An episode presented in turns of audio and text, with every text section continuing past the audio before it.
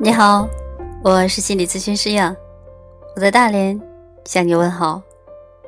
又到周末了，从今天开始呢，我打算读一本新书，曾奇峰老师的《幻想及现实》。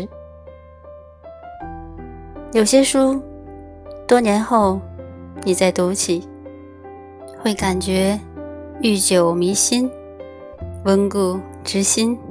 而且，还可能爱不释手，这就是其中的一本。所以呢，今天开始，我跟大家一篇一篇的分享。第一集，缓慢的奢侈着。第一篇，先站稳，再迈步。在飞速发展的社会上空。游荡着一个幽灵，这个幽灵的名字叫做不满。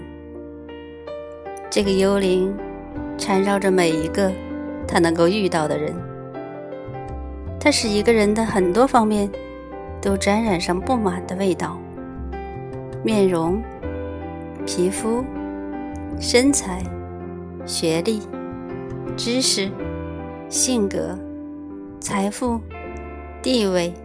声誉、环境等等。当一个这样的人出现在你面前的时候，你发现他已经被自己对自己的不满打垮了。人的最大的消耗，不是来自智力或者体力的透支，也不是来自跟大自然或者同类的争斗，而是。来自自己对自己的战争，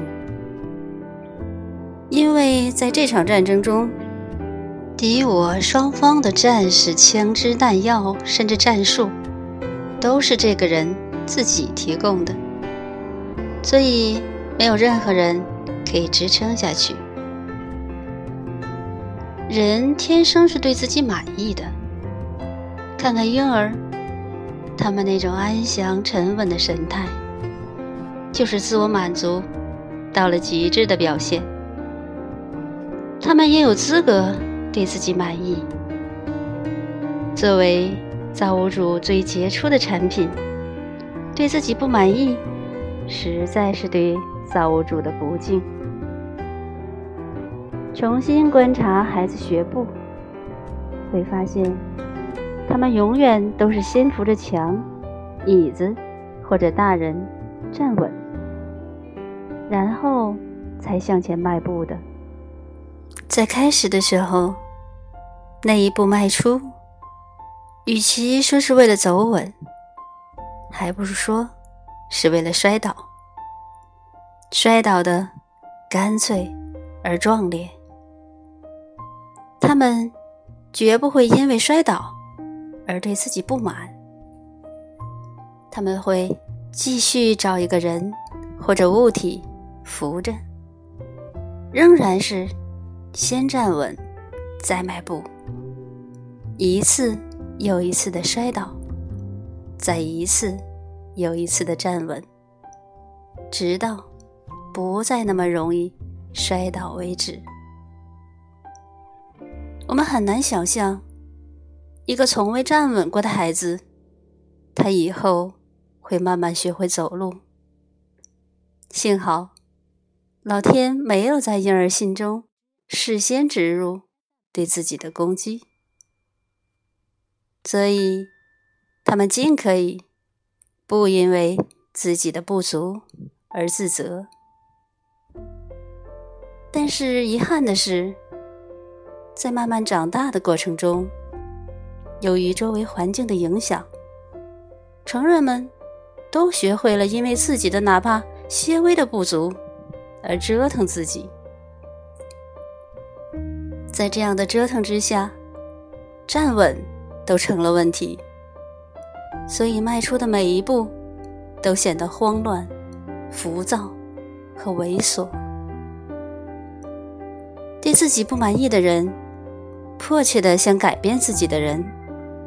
想让自己脱胎换骨的人，都是把别人或者环境对自己的不满植入了内心，外界的要求变成了自己对自己的要求，也是外界的攻击变成了自己对自己的攻击。抛开专业的分类不谈，人大约可以分为两种。一种是在出门之前，先把自己在心理上暴揍一顿，然后垂头丧气，一脸不是有病就是有罪的真相。如果这样的人去看心理医生，心理医生几乎能感到他们是拿着刀子，逼着医生把他们从里到外都拆开来，换上新的。医生当然不会这样做。医生感兴趣的是，他们是怎样变得对自己如此苛刻的。第二种人是出门之前对着镜子把自己猛吹一顿的人。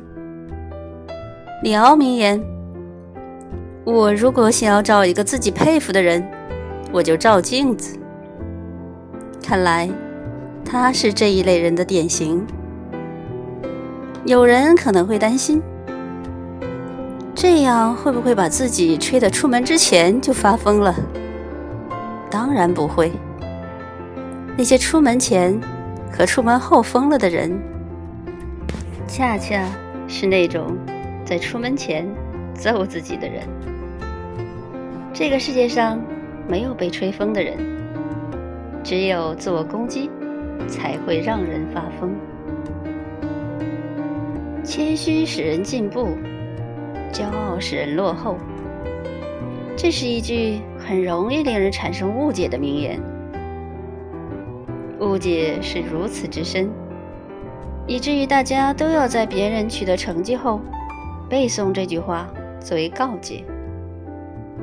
领导对下级如此。老师对学生如此，父母对孩子也是如此。好像不这样说，就对不起别人似的。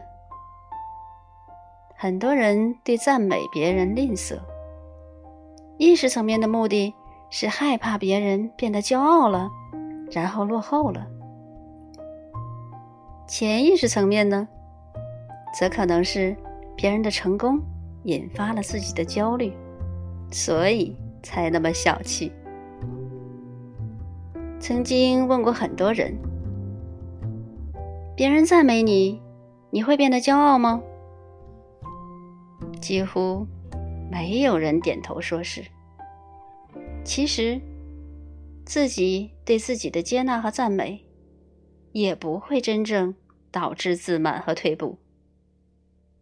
这种自我赞美和接纳，是对老天造物的认可，是对父母的基因与养育的敬重，是对一切跟自己有关的人的肯定，也是送给所有关爱自己的人的最好的礼物。从这个意义上来说，没有任何方式会比对自己不满的方式。更加具有反社会、反亲友的特征了。变得更好的理想本身无可厚非，但需要记住的是，我们必须基本上认为自己是好的，然后才可以变得更好。如果我们认为自己是不好的，对自己缺乏基本的满意。那么，变得更好的愿望本身，就应该算是我们所有的不好中间最坏的一种。如果一定要对什么东西不满，那就应该是对我们自己不满本身的不满。好，第一篇就分享到这里。还记得这一篇的题目吗？还记得曾庆峰老师说，人最大的消耗是什么吗？欢迎评论或者是转发，我们下一次再来分享第二篇。缓慢的奢侈着。